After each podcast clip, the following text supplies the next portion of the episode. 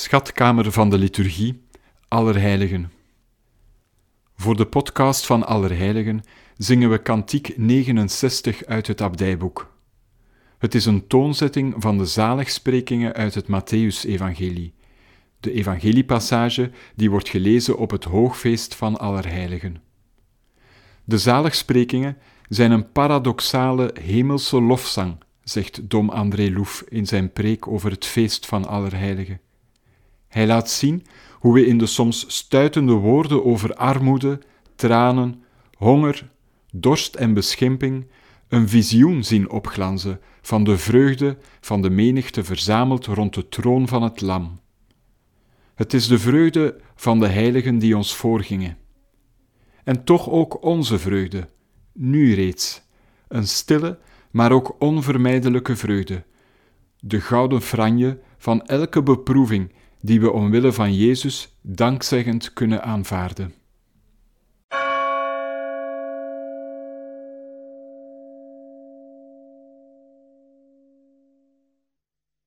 Zalig de armen van geest, want hun is het rijk der hemelen.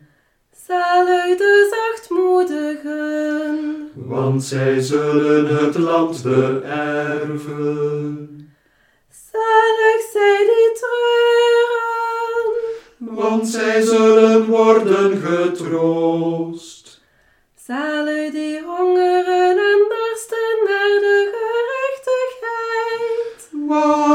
Zij zullen worden verzadigd. Zalig de barmhartigen, want hun zal barmhartigheid geschieden. Zalig de zuiveren van hart, want zij zullen God zien.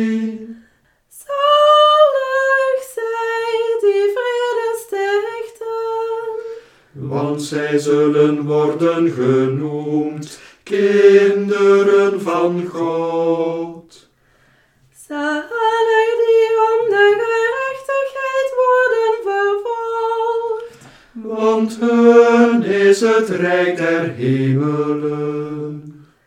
Zalig zijt gij als gij om mij wordt beschimd, vervolgd en belasterd van allerlei kwaad.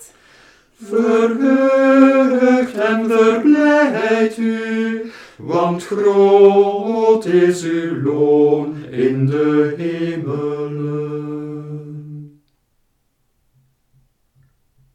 Uit een preek van Dom André Loef over Allerheiligen.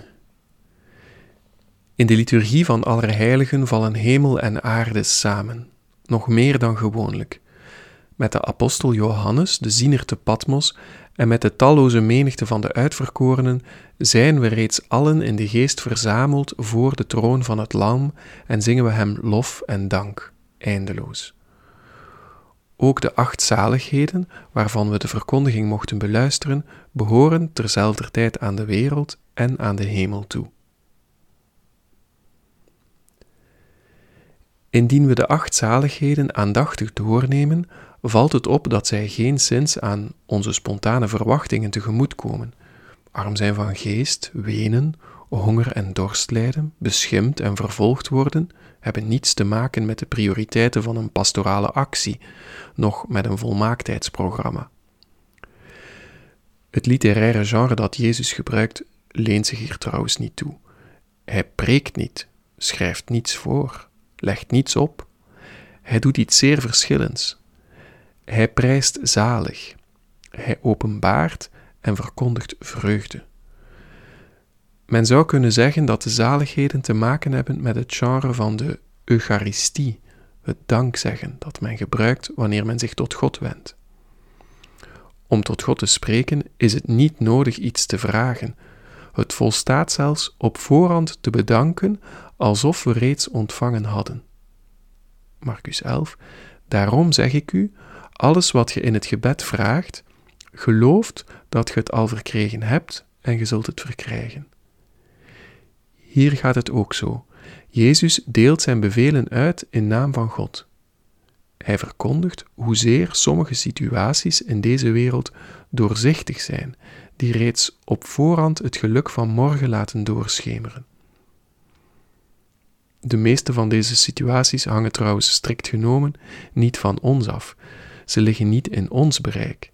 En het zou geen zin hebben ons in te spannen om deze situaties te scheppen. Hoe zouden we bijvoorbeeld vervolgingen moeten provoceren of ervoor zorgen dat er tegen ons kwaad wordt gesproken? Dit is niet de bedoeling van Jezus. Integendeel, dit alles is ons beloofd en zal ons op de een of andere manier onontkoombaar overkomen zodra we ons maar een beetje beginnen te gedragen als echte leerlingen van Jezus. Zalig de armen van geest, want hun is het rijk der hemelen. zalig de zachtmoedigen, Want zij zullen het land beërven. zalig zij die treuren, Want zij zullen worden getroost. zalig die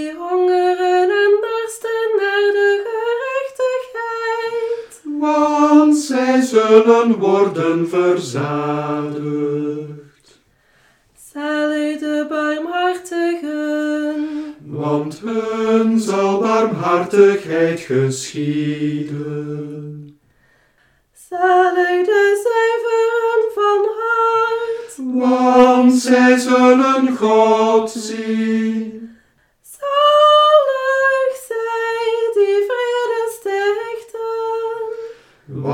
Zij zullen worden genoemd kinderen van God.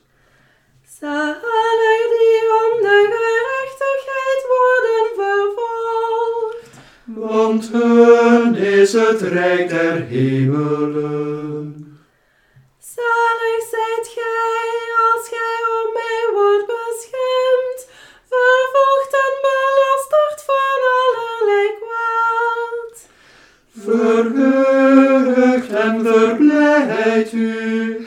want groot is uw loon in de hemelen. Jezus kondigt het ons aan als een genade die zal geschonken worden wanneer ons uur gekomen zal zijn. Eens komt de dag dat we zullen moeten leren wenen, ontreddering en armoede verdragen, door smaad en hoon overstelpt worden, elke dag ons kruis dragen Jezus achterna. En van deze uiterlijke zaligheden zullen we langzaamaan naar de innerlijke zaligheden toegroeien, die, voor we het zelf weten, zachtjes aan zullen doorbreken in ons hart. Beetje bij beetje zullen we arm worden en alles laten schieten. Alleen maar het verlangen blijven vasthouden naar de rechtvaardigheid en de heiligheid van God. Ons hart zal eenvoudiger en zuiver worden, als een spiegel waarin God reeds te zien is, als een onuitputtelijke bron van goedheid, verzoening, liefde, ook voor onze vervolgers. Er staat geschreven: Wees vol vreugde, want uw beloning zal groot zijn in de hemel. Het is de vreugde van hen die ons op die weg voorgingen en wier feest we vandaag vieren. Het is ook onze vreugde, reeds nu. Stille vreugde, maar ook onvermijdelijke vreugde. De gouden franje van elke beproeving die we omwille van Jezus dankzeggend kunnen aanvaarden. Zalig de armen van geest, Want hun is het rijk der hemelen. zalig de zachtmoedigen, Want zij zullen het land beërven. Zalig zij die treuren, Want zij zullen worden getroost. zalig die hongeren en dorsten naar de gerechtigheid, Want zij zullen worden verzadigd. zalig de barmhartigen, Want hun zal barmhartigheid geschieden. Alle de zeiveren van hart. Want zij zullen God zien. Zalig zij die vrede stichten. Want zij zullen worden genoemd kinderen van God.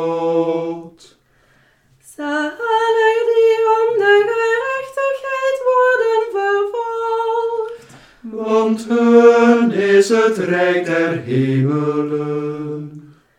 Zalig zijt gij als gij om mij wordt beschimd, vervolgd en belasterd van allerlei kwaad.